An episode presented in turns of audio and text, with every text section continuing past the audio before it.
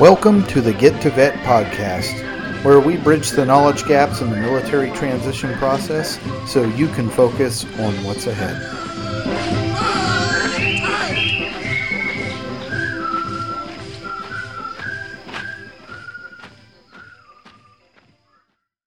Hey, Get to Vet listeners, this is Mike. And now for my personal disclaimer.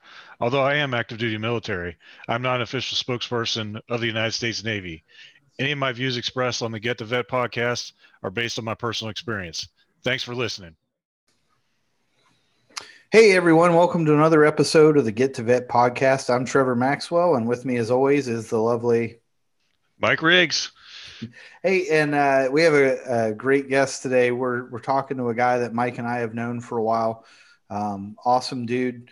Everybody that I know that knows him, I've never heard anybody say anything bad about him, which I don't know if anybody can do that for me.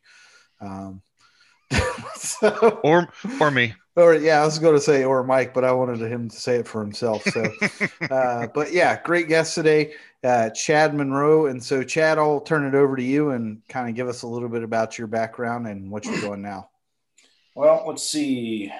We'll start before I joined the Navy. I was in uh, martial art called Taekwondo in the 80s and 90s. I tried out for the Olympics, didn't quite make it, and had a family to support. So I was like, ah, wait, there's this thing in the Navy. They're going to pay me to do cool stuff. Okay, let me go do that. But I started out doing uh, intelligence specialist work. Um, did the first, my first deployment was on the Theodore Roosevelt as an IS, and I was stuck in a skiff. We did 158 days without a port. And then uh, during that time is when I met the EOD team on board, and I said, I think I want to do what you guys do. And so what? they helped me out. Kenny what? Sutcliffe and uh, Jason Junkers and uh, some of the other guys. Was that right after 9 11? Yeah, it was. Okay, so I was on the Enterprise when that happened. So you guys came over and relieved us. We started heading home and mm. got turned around and stayed out there with you guys. Oh, huh. no, no. Small world. Yeah, it is. So I got see, we pulled back into port two months later. I was at dive school. Did the dive school EOD thing, EOD school thing, retired at it, or not retired, uh, graduated EOD school. Um, 2003, went through TAC training and all that in San Diego and checked in. It was fall time of 03 up at Mobile 11. And they're like, oh, you're going to Iraq in January. So you got to go back down to San Diego for team training. So did that. Went and deployed for seven months in Iraq in 04. Uh, got blown up pretty bad once there. Uh, back before we had armor, no doors on our Humvee. Ouch. Turned around, came back, deployed uh, again the next year to Iraq, this time to Ramadi area. Got hit four more times with IEDs. And then uh, my buddy was over at Naval Special Warfare Development Group. He said, Hey, I, I got a place you might want to come if you want some payback. So I was like, yeah. so 06, I screened and got picked up for selection, went through selection 06, 07, and then uh, started deploying in 07. Spent, let's see, 07 to the end of 2015, December 2015 there. And then uh, went to the EOD training unit, uh, 2 1 in San Diego because I hadn't had any uh, shore duty. Too Sounds familiar. yeah, me too. Got, got some uh, shore duty finally and hung out. And then uh, 18 months before my 20 year mark, decided to retire and drop my my package. And the CEO and XO and CMC are like, all right, well, you're no longer doing your old job. You have a desk now. Your new job is to take care of your VA and your retirement. So oh, nice. That was very nice of them. Uh, I was very blessed that they, they were able to do that for me. Yeah, I know. I had, I still had to do like one more deployment. I call it a deployment with quotation marks because I had deployed to Destin, and oh, uh, so the old, Des- the old Afghanistan deployment. It's it's yeah, tough. Yeah, sharks. But you know, a lot of people, you know, when you guys go, I never did a training unit tour, but when you go to the training units, I mean, it's still a kick in the pants, man, because you guys, I know we're going, you know, nonstop, especially during the surge years and when we had guys deploying a lot. It was running drills nonstop, especially during FTX weeks and things like that. You guys are out there a lot, you know, to where when I was down at the schoolhouse recruiting guys, it's like, hey man, you guys want to go get your heads kicked in at the training unit? You want to come down here and, you know, do a couple couple classes a day and you know my on my plaque of course it says range road gets pretty busy around 1400 which you know means that most of my instructors were heading down the road. And then when Danny mm-hmm. Parsons would complain to me about Manning, I'd go, Hey, Danny, let's go look at the parking lot, you know? And, uh, you know, and I'd say, you know what, Danny, we don't have a Manning problem until this parking lot's full at 1600. So, uh, he, he never came back to me much after that about Manning, but, uh, yeah, yeah, there's not much downtime training as you guys can attest. I mean, it's, you're still back in the churn and, uh, there's really, especially no mental break, I think like you do, I think if you were to go to like a shore det, especially out and away from Norfolk or San Diego, where you're not staying in the churn. You know, I mean, believe it or not, it was a lot slower than I'd been used to in my previous. I can see that. So, yes. Um, so they put me in uh, nuclear hazards division to begin with as the LCPO. Did that for a little while, and then uh, they needed someone to run the FTX because they were bringing the CRIF back to the West Coast. So I set up that whole curriculum, and then I also started working with a, a lot of the NSW teams, trying to tailor it to more realistic training, not just iteration training. Actually, putting them in a battlefield environment and letting them feel as close as we could what it's going to be like when they go overseas. And and uh, I think that helped a lot. And then right before I left, I took over as the uh, training SEA. Um, for for a little while, and that was interesting. I didn't know what I was doing. Just go around and talk to all the LCPOs and see what they need. Go see what the XO and CMC need every day, and just put out fires every day. Yeah, and it's. I mean, yeah, I I think for me, you know, I was in nukes on the East Coast, and I think that's where you and I first met uh, doing some some drills over there. And I, yeah, it, it, was like that, especially in Nukes division. There, it seemed like we were always the last ones to leave. And at the end of the day, it's like five or six o'clock, and now the parking lot's empty. But it, that was a remark that I'd made to the CEO when I left there. I was like, "Hey, this is the only place I've been in the Navy where people go back to sea duty to take a break." Um, but uh, you know, it, it, was busy. I, I I loved it though. I was very like excited about what I was doing and and getting to, you know, really do some good good work there. And and then we had uh, Jody. Jody yeah. Carpenter was yeah. our training master chief. And Chief Cabra. Yeah.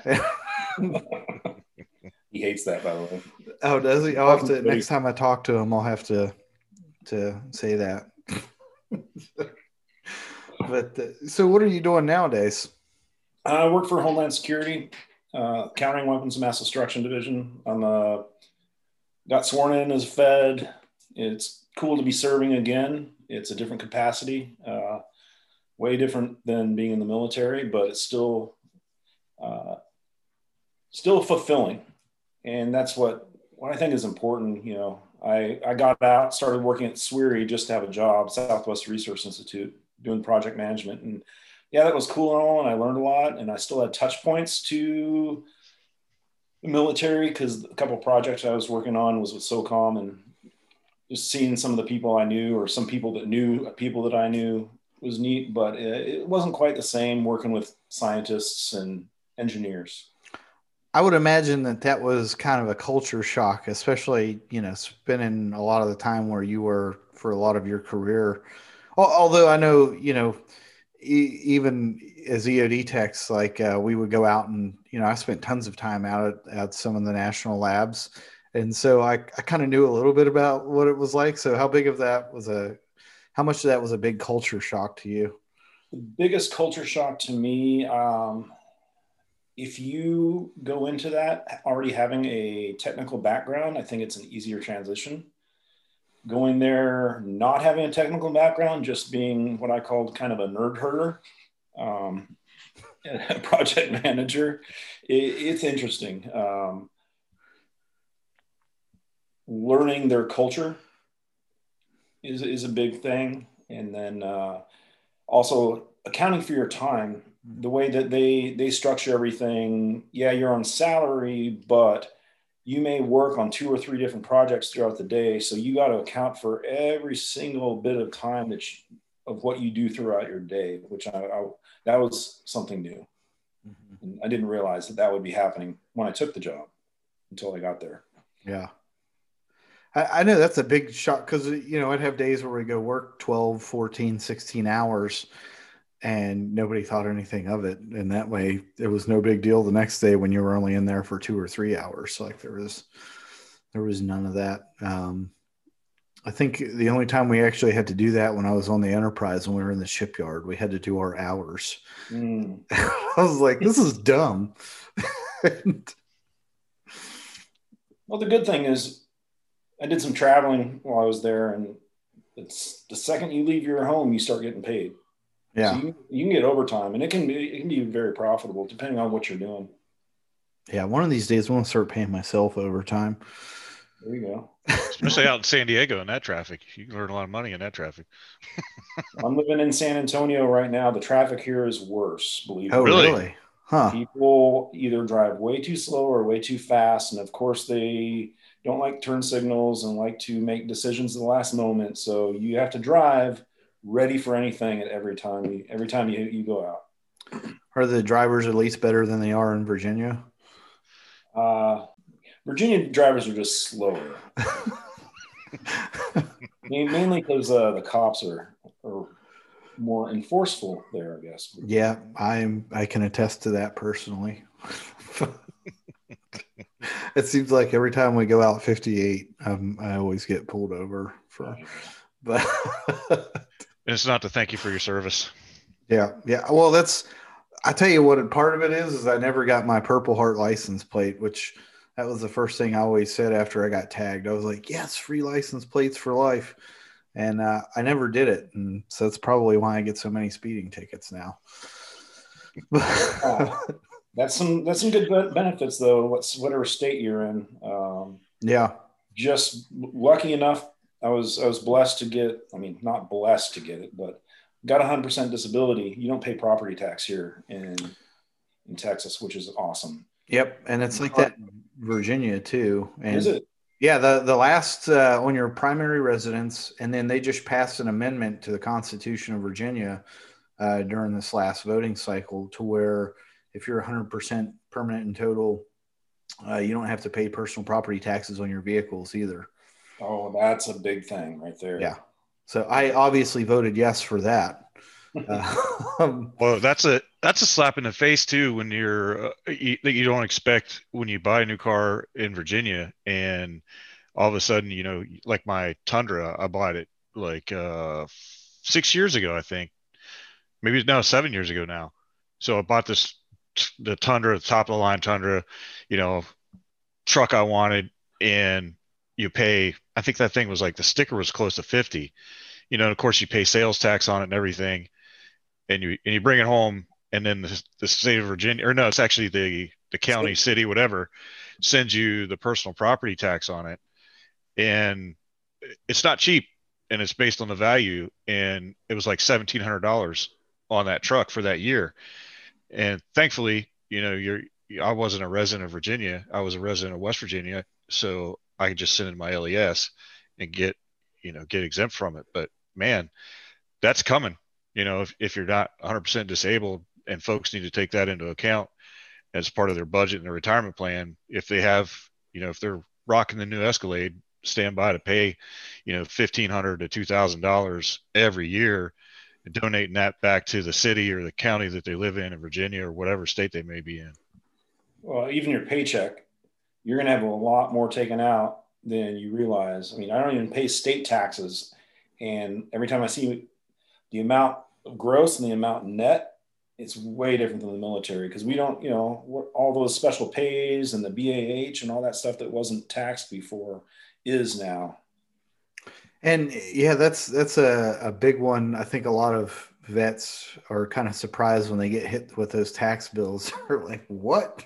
And uh, you know, so that's that's just something that I talk a lot about with people. Is like, "Hey, get get ready. Your tax situation is going to change significantly." And of course, now I don't. You know, I'm not going to speculate, but I would imagine, you know, the tax situation we're in right now is probably the best it's going to get uh, in the next couple of decades. I don't see them going down from where they're at right now. Um, you know, hopefully, maybe some some legislation might come down the road that eases the tax on military pensions. But uh, the VA disability that you were talking about, I think that that's a huge one that a lot of people miss out on is from an opportunity standpoint because they you, you, know they get like what we say the last time the imposter syndrome right oh i don't want to claim this stuff i don't you know i think that's messed up that i should claim that and you know part of the problem is and chad i'm sure you can speak uh, to this as well as anyone like hey you might be okay today but you don't know what you're going to feel like tomorrow or the day after that or two years from now you know, I'll, I'll, tell you, I thought it was fine for years, and I was living in denial. I had been hit by five roadsides when I was at Mobile 11. When I was at Dam Neck, I got hit by a suicide bomber. Was in a bad Humvee rollover. I had grenades go off right next to me. Um, I was blessed enough to, to not catch much frag and uh, still have all my fingers and toes and all that. So I'm like, no, I'm fine. Well, it took, you know, the, the psych for years would come up to me and say, Hey, you need to go to NICoE. It's like, Oh yeah, yeah, yeah. I'll, I'll, get to it. I'll get to it. And then it took my, uh, after we got hit by the suicide bomber, my team leader was right next to me. He had gone to NICoE and he came back and he cornered me and he says, Hey, you out of everyone here, this guy I need to go. I was like, okay. So I ended up going in 2015, found out because, you know, of all the, the times getting hit that um, I, my sleep, I thought I slept fine because I didn't snore. Well, no, I stopped breathing 26 times an hour. They ran in and threw a CPAP on me right away. Um, was lucky enough to get it adjusted that night. And then two days later, you know, the CPAP guy comes to NICoE, the Fisher House, and hooks you up. And then they start doing all the other things. They found a dead spot in the right frontal lobe, and then they had to do a PET scan and found out that, oh, other parts of your brain are compens- compensating, is what he says. I mean, uh, that sounds real familiar for me because I went to Intrepid Spirit in 2018, and I also had sleep issues. And I was talking with one of the guys used to work with, Dave, and he had been through NICoE, and he was talking about the cycle that he was on for a while. You know, get up in the morning, you're dragging ass, you drink coffee all day long up until probably the time you leave work, and then you you get home and you got to have a few cocktails to wind yourself down to calm your mind down enough to go to bed. And you get four hours of shitty sleep again and you rinse and repeat and i was like he was talking to me about it in my office at mobile unit 6 when i was a cmc there. And i was like oh wow that that sounds like you just wrote my biography because i live that every day. I was doing that. And until i finally pressed the issue and another guy got me into intrepid spirit similar to what happened with you the guy got me the guy that was there at Intrepid Spirit at the time got me an appointment, and or I probably wouldn't have ended up going myself, but going there and getting my sleep under control and being able to sleep. If I get a solid six now, that's a huge win. I mean, I don't, I don't wake up the whole time, you know, but having that CPAP, I mean, I use that thing like it's a regulator, and I'm going diving on under the ship. You know, I, you oh, know, yeah. I leave the surface, and I and I don't come. You know, until it's time to reach surface. I don't take that sucker off.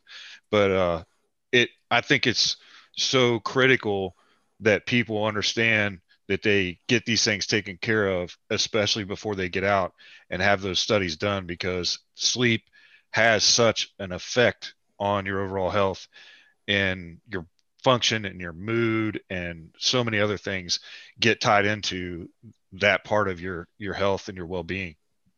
Then also, you know, us going overseas and having that adrenaline all the time, adrenal fatigue syndrome has a lot to do with uh, a lot of us have uh, hormonal imbalances. I've been on testosterone replacement since I was in the Navy for shoot, they they got me on there right about the same time I was at NICoE, maybe a little before. Um, they actually were all scared for a little bit, pulled me off, pulled me off for a year, year and a half through the Navy went into a depression. They got me back on, felt better. Now that I'm out, I go through, uh, it's a nonprofit called Warrior Health. And it's uh, for special operations folks like us, and they are way better than anything I was doing in the Navy. Um, they got me dialed in. I feel much better. Um, yeah, you got to take a couple shots a week, whatever. It, it's well worth it.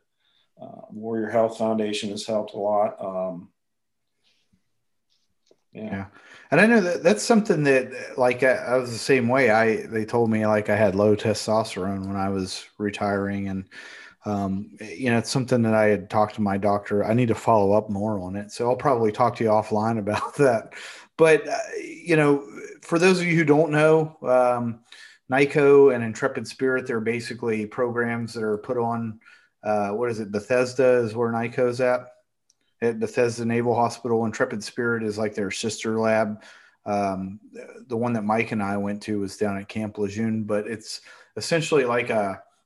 The intent of the program is to get people who have, you know, been in those high op tempo kind of roles for a while, or maybe have been injured in some form or fashion in combat, and get them well again um, to either, you know, a send them back out to continue the fight, or you know, for guys like us, they're like, hey, you're you've put in a lot of good years. We got a lot of good mileage out of you. Now we need to make sure that you get taken care of by, you know, having you evaluated and, and getting all this stuff documented in your medical records so so we can start treatment. And I know the initial one is five weeks and then there's a lot of follow up with that too. You'll never have time to do it when you're out. So get yeah. and that's a that's a that's another great point that you brought up. Um, and I tell this to people all the time, like, hey, look, you've got one chance to get out the right way. Stop. Uh, you know, there's got to be a point where you draw a line in the sand, and that's awesome that the command uh, lets you do that. And they said, hey, you know, you take care of you now because, you know, the day after you retire, you know, like when I walked out of Mobile Unit six, you know, April 30th, 2018, the next day, nobody was like, holy shit, what are we going to do without Trevor here? Right. it was, um, it, it's just something that you're going to have to come to terms with. Like they will move on from you and, and you need to make sure that you take care of yourself and don't say, well, I'll just do this stuff later. It's, it's, it's tough for us to do because we've had that like team mentality put into us for so long and it's, it's really awkward uh, for us to say no i'm, I'm going to focus on me now. It's, it's a cultural thing. I mean you go through dive school and you twist your ankle you go tape it up yourself and don't tell anyone because you don't want to get rolled back or anything and you you suck it up and you go through. Is it is it an it, you know are you hurt or are you injured? Those are the two big things. Uh, okay if i'm hurt i'm going to keep going. If i'm injured well sometimes i'll i'll pretend that i'm just hurt but i really have an injury and you know, when you get to the end of your career, that's not the time to to blow off injuries. Absolutely. So, could you maybe um, talk a little bit about uh, your experience here at NICoE, like all the the testing that you went through, and and what they what came as a result of that? So, I did NICoE and Intrepid Spirit both.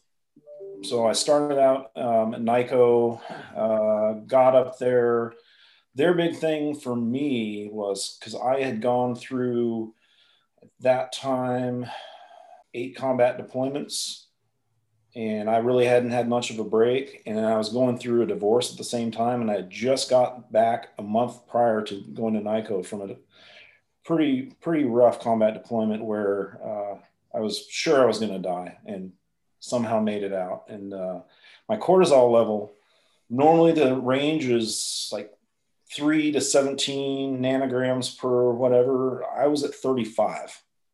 I, I got the record. you won. so it was a lot of uh, mindfulness, a lot of yoga, along with my all the. Of course, they do all the appointments, your sleep studies. They draw all your blood. Um, they thought that there was maybe a tumor somewhere on somewhere in my brain that was causing the the cortisol. So there was other testing that they did. They just found out that I was just you know years and years of uh, adrenal fatigue and combat deployments, and you know you're you, you get to a point where you're doing it for your teammates more than anything else, right? You know that there's a time to, hey, I probably should stop doing this or slow down, but you don't want to let your team down. So you are continually going out, even though you're worn down and your mind's not maybe where it should be. So, and that's and that was a wake up call. Yeah, that's something for me too. I was kind of like that. Like I got to stop making myself like hurting myself just to just to prove that I that I can still hang. And so you were talking about mindfulness, which is uh, awesome because Mike and I just did a, a, interview with Jon Macaskill. Are you familiar with what he's doing with Veterans Path? So yeah, I'll definitely make an intro. Uh, but awesome program, and and um, I did it. He has a nonprofit called Veterans Path, and they have this uh, mindfulness practice that you know there's like an app and a little book and all that stuff that you can go through and that's been big for me because i didn't go the traditional route of going out and getting a job somewhere i said hey i'm going to go out and build my own you know line of business and right now i've got four of them counting this podcast and wow. so yeah the you know your brain can get turned around really quick and then throw on top of that i'm a school marm in the mornings, uh, at least till the kids go back to school. And yeah, it's it's really tough. Like you can lose yourself, and you just get to the point where you're like, I I have so much to do, I don't know where to focus, so I'm just not going to get anything done. Well, all of us after you know 20 30 years however long you've been in we all have issues and it's keeping up and hitting those issues from various different treatments and, and help um, keeping in contact with other brothers, I think, is, is very important. Uh, down here in San Antonio, you know, we're kind of distanced, but I, I it, it, always brings warmth to my heart when someone gives me a call or a text and it's like, "Hey, how you doing?" Some of the other brothers, so that's that's always good. Yeah, absolutely agree. What about um, from the from the testing standpoint, though? Um, you were telling me about some other treatments that you did that I thought that, that, I didn't know anything about, but maybe you could shed some light on so other people so might. I got this here. I do this almost every day. This is the AlphaStim. I don't know if you yep. guys have this. Yep, I got it right on my bed. Did not get this at NICoE. I got an Intrepid Spirit. Yep, me too. Um, I had gone up there, and after you leave combat and you have time to settle down, that's when all the demons start coming out, right? uh, crazy dreams, vivid dreams that you, while you're overseas and you're in the midst of combat every day, you don't have them. But when you slow down, you're something happens and it triggered bad dreams, a lot of anxiety, stuff like that. And uh, they wanted to put me on meds, and I, I said no, I don't want. I want to stay away from all those meds. I heard they have bad side effects. They said, well, keep it in mind in case you need it, but let's get you this AlphaStim. So the AlphaStim kind of helped. And then uh, I started pain management at Balboa Naval Hospital and had uh, stellate blocks, three of them. The first one worked. It was crazy. So if, if for those who don't know, uh, stellate ganglion block, when you go overseas, your uh, central nervous system gets jacked up. You come home, it comes back down, but it's higher than the level it was. Well, after eight combat deployments and living that in adrenaline that time, your body physically can't settle down. So they stick a, a, a needle, it's uh, ultrasound guided, in through your neck to your spine to the stellate ganglion nerve block area, and they inject this numbing type agent that helps settle your nervous system down. It's like a hard boot reset for your computer. Yeah. You've read uh, Jimmy Hatch's book, haven't you? Touching the Dragon. Well. Yeah. Yeah. I, I just, I think he talks a little bit about that too. Like, yeah, you spend all these years with this super and, and it's not just, you know, the, the chemical reaction too, but, you know, all these years you've had this very intense sense of purpose. And, and when that goes away, I know there's, there's kind of like some, some mental health effects that, that come along with that for sure. I know I think my wife is, drove me home the first after my first Elgin block, and there was music on, and I started feeling this weird feeling, and like I had goosebumps, and I could feel emotion again for the yeah. first time in like twelve. Did you start years. dancing in the I car? I felt emotion from the music. And I ate food that night, and food actually tasted good. It was crazy. Do you remember what song it was? No. Oh, okay. I was hoping you were gonna say like Backstreet Boys or something, and I'd be like, yeah, I that know only lasts so long. I had two more done. I don't know if it really helped. And then uh, one of my pain management docs was like, "Have you tried ketamine?" No, but I'm willing to try it. So going into Balboa, they do an hour long ketamine infusion, and they've given it to people that have uh, are suicidal with their depression, and they come out of it and have a different outlook on life. Um, I had 20 of them done at Balboa before I got out, and I think it helped. I'm not quite sure. And then uh, once I got out, though, I found a pain management doc. He does three hour ketamine infusions, which are way more intense than what the military was given. Um, and, you know, I, I talked to my wife about this, wondering, did it really help? But I think probably would have been in a worse place if I hadn't have gotten them. And I'm still getting them. It helps with sleep. I, I definitely like the the nightmares and bad dreams aren't around when I'm doing that. Yeah, I I have only tried it once, and that was on a, a medevac flight, and I just fell asleep from it, and that was it.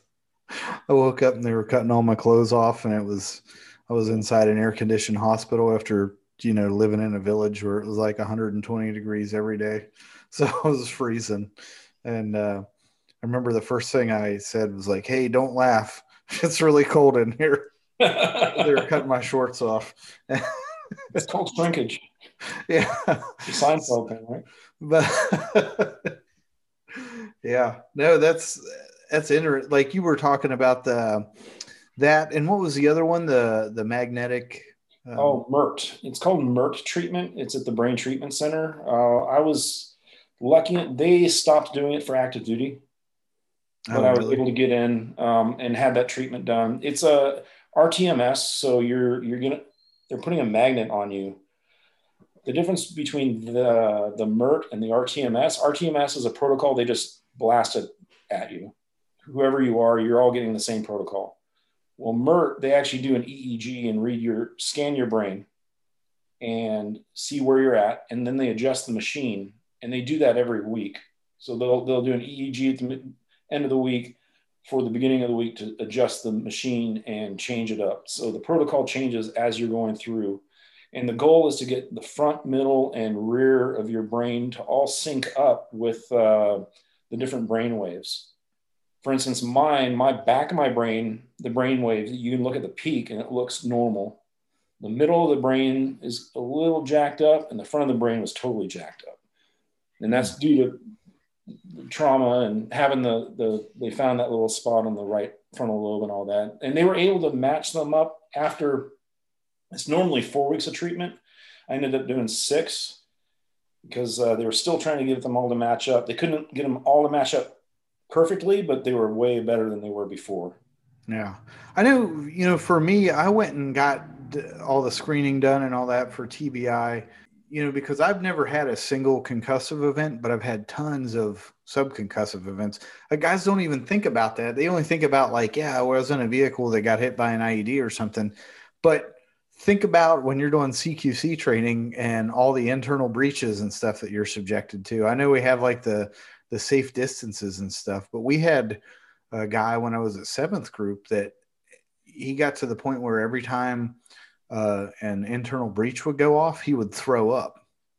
Mm. Like he would just puke. And, and they were like, what the hell? So they went to the doc and they were like, yeah, you have, you have TBI. And, and so for me, like I went through and they were like, well, you know, we can't say that you have, you know, without a, a without any kind of doubt, uh, because you've never had a single concussive event, but you have tons of subconcussive events and he's like we just don't have enough information on that. Um, which you know I, I, guess for me the the thing i was thinking about was like the nfl with cte and i guess now since i had gone through there and and gotten all that testing there's been a lot more stuff released on that for especially for service members because you know there's tons of us that you know all the demo that we did and and all that i mean you know, rocket day. We were out shooting Gustafs and laws and AT4s like that. That stuff rocks you pretty hard. That's why you're only allowed to shoot so many a day. Um, or think about if you were an artilleryman, it, you know, um, that that's just something that a lot of people don't really think about at least getting it documented and saying like hey you know i was around lots of subconcussive events that that might affect you negatively. And like you said it might not hit you right now but nobody knows what you're going to be like two or three years from now. That's a good point. Uh, just when i was back at Dam Neck talking to a lot of guys that get go through NICoE a lot of the guys that are worse off and had the most problems with the breachers. Mm-hmm. guys that did breaching for most of their career. And it was all sub uh, concussive events but the cumulative effect of it they they had multiple spots all over their brains of, of the little you know the little white dead spots. Yeah. And i know i couldn't get an mri done. Um, i had to go get a ct scan instead because uh, like I don't know if you had that same thing, but I still have frag in my body, and and so they X-rayed my shoulder and everything, and they're like, yeah, we still see it in there. So they they took this Earth magnet and they're like, we're going to wave this over your shoulder. Let us know if you feel anything. And they put that thing right over my shoulder, and it felt like it heated up. Oh no! They, they were like, yeah, we can't give you an MRI because the magnet in there is way stronger. Yeah, I've, I've got a piece of frag in my left calf that the doctor said it may or may not eventually make its way out, but uh, I've had probably a dozen MRIs since I've had that frag and never had any issues. So it must be the the material must not react or something. Yeah. Well, I think that too. It's it's so close to my head, like which that's that's yeah. the part that goes in there. So, well, what are you doing nowadays to take care of yourself? Still doing the ketamine infusions a couple times a month. Working the alpha stim. I just had shoulder surgery um, back in October, so that's still recovering. So I haven't been able to work out, and that that was like my my zen. Um, I was going to Gold's Gym before COVID hit, and then my wife said, "If you go back to the gym, don't come home." So I said, okay, well, I'm going to buy a gym. And I made my own gym in my garage, got everything ready to go, got a rower, squat rack, bumper plates, you name it, I'm ready to go.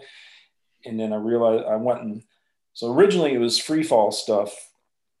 Tore the labrum a little bit years ago. Well, my I went out to see my, my son in Oregon and going out to the trampoline park with the kids is a bad idea when you're this old. Your, your mind says, oh, I can still do that backflip. Your body says, no, you can't. so you might be able to get the flip part down, but uh, yeah, it's a. That's what I always told people that are worried about skydiving. I'm like, bro, nobody has ever died jumping out of a plane. It's always on the landing, right? So, but yeah, I, I, feel you there. I, you know, I was in the hospital back in August. I had went and done Pilates for the first time. And this is my lame, I'm getting old story. And uh, the next day, I had probably the worst back spasm. It was probably the worst pain I've ever had in my life. I had some really bad back spasms, and it took me like an hour to crawl 50 feet from my couch to my back seat of my wife's car. And I, I know how that gets, like not being able to work out because uh, of something like that is terrible. so I've started doing a lot more walking. Yeah, yeah. My wife and I, we have a dog, and taking him for a walk is, you know, kind of a highlight of the day with COVID. Yeah, working from home and all that. Oh, I can I can relate. Oh, so before when we were talking, you had a really good joke that uh, when you were talking about working with all the engineers and, and scientists that oh yeah that I wanted you to share. So so when I was at Southwest Research Institute project manager, I at one point I had I think 12 engineers working for me on this one project. And the joke is what's the difference between an introvert and an extrovert engineer? The introvert engineer looks at his shoes when he's talking to you. The extrovert engineer will look at your shoes when he's talking to you. That's an awesome joke. Love it. Yeah. and I came from an engineer, so yeah. I plagiarized. Well, uh, yeah, no, that. oh, she would have had that one for earlier today, but she was a civil engineer. That probably wouldn't. That, that doesn't necessarily translate, but yeah. she'd appreciate it. Well, what did what advice would you pass along to other uh, transitioning service members that are about to get out? And I would say so. I started at 18 months. If you can start earlier, go. Uh, I know on the West Coast we had recovery care guys. I don't know if you have that on the East Coast. Go to them. Just bring them your medical record. Let them skim through it, and then they're going to dog ear things that you need to start working on. Don't save that for the last minute. Start going and knocking those those medical things out. Um, I went through the Honor Foundation, which helped quite a bit, um, just grasping the understanding of what a business is like in the civilian world. Um, also, being able to do resume writing, interviews, and figuring out what you want to do. That's the hardest part, right? We're so used to okay, I, I know I'm an EOD guy. I'm going to be around other like-minded individuals, blah, blah, blah, blah. And then when you're, it's, it's scary getting out and moving away from that, that level of comfort into something brand new and people that will never understand what we went through. You go overseas. Yeah. You had a different deployment, but we can still relate. These people you will never be able to relate with you. So you, you got to you know, understand that before you even start working. Yeah.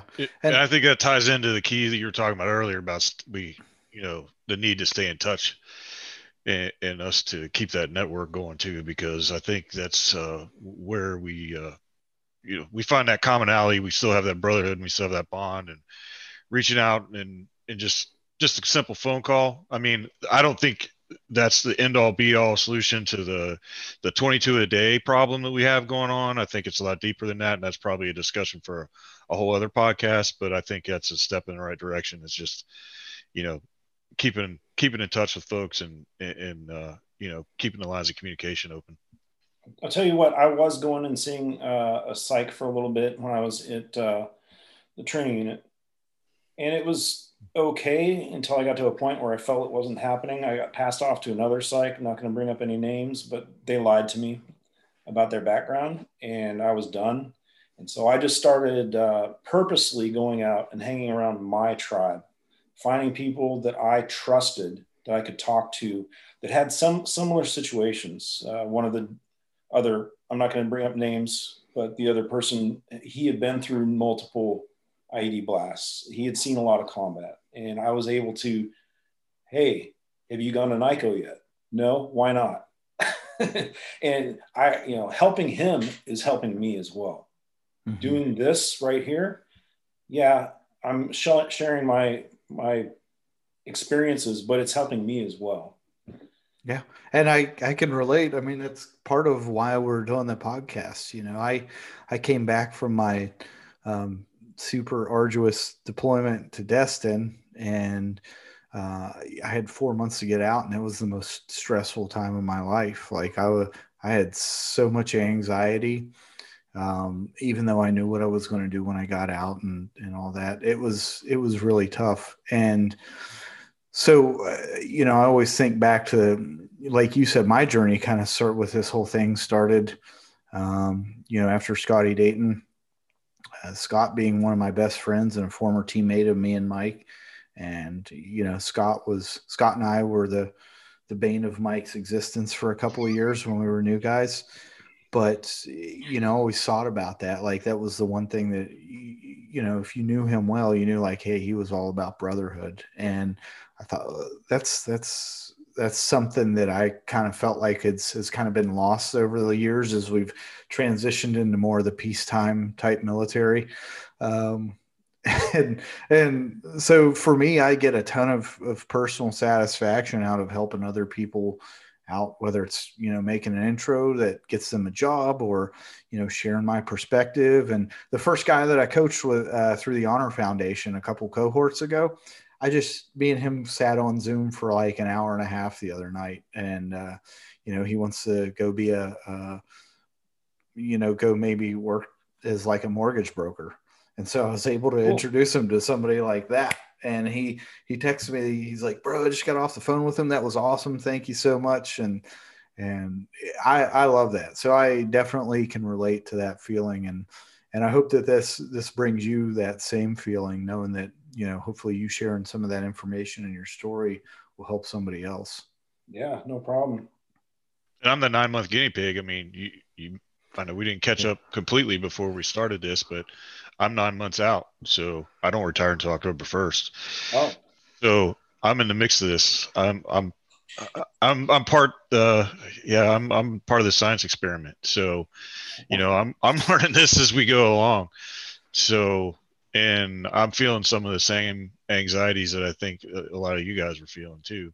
But uh, Trevor's helped me out as well. It's kind of funny the reverse mentor because I was his first chief, and now he's helping me out on the way out. So, you know, just that's that's the thing, and the the origin of this podcast was well us getting drunk at the West Virginia University football game and winning overtime help you know create these ideas. And me being in tap class that end of september and being pretty frustrated about you know the, the lack of depth or some of the topics that i thought should have been covered especially in a retiree course. And i thought that we could you know leverage folks like you for some more in-depth information and broadcast that out. And if you know if it helps one person that's that's mission complete for us. I mean, we're not obviously this is never going to make any money for us. We're we're going to lose money on this for sure.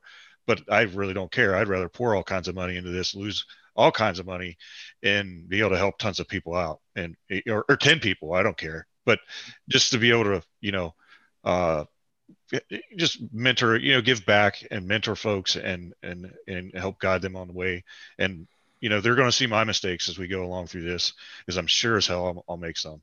I am sure i will especially i'm a little bit behind on my va claim i think. Uh, i have done the recovery care thing. They did look at it but i still need to get them my mental health and my uh, paper record because my volume two i still own that. So and i'm nine months out so uh, and there's other things that you know i got to do but uh, yeah I, I i didn't start at 18 months like like you did. And um my you know i think probably because of my position and where i'm at it's a little bit delayed in getting my relief there which is causing things to hang up a little bit but uh, I, I could have done better i think. I could have postured myself a little better for for a proper exit but we'll, we'll see. Yeah i mean just keep working it. If you have questions feel free to hit me up as well. Absolutely. Yeah. Chad a brother, we really appreciate you coming on the show and, and sharing your story. Um, you know, I, I picked up a, a, few things that I wrote down that I'm going to dig into a little more in depth and, and hopefully we'll create some content to share on the, on the uh, LinkedIn page as well. Yeah. Thank, appreciate you guys bringing me on here. Uh, happy to help out any way I can yeah, next time we're gonna do it over beers and we'll do it local for sure. Yeah, we'll do it. We'll do a yeah, follow up. out there. It'll me and fun. Mike, or, or yeah, we'll either that or me and Mike will fly out to San Antonio. Whoever's got the better drivers. So. All right, Chad. Well, hey, thanks a lot. Hey, Chad Monroe, um, great dude. Um, known him for a few years, and you know his experience, uh, I think, is is kind of unique. There's there's not a whole lot of people I think that that I've talked to that I've learned about some of that stuff from. Um, but I think it's always good to get new perspectives. So, Chad, thanks so much for coming on. Thanks for having me. All right. Yeah, Chad, thanks. Appreciate it, guys. Thank you for listening to the Get to Vet podcast. Make sure you subscribe to our channel and follow us on LinkedIn. If you'd like to come on the show, email us at mike or trevor at gettovet.net. That's get, the number two, vet.net, and let us help you get to vet.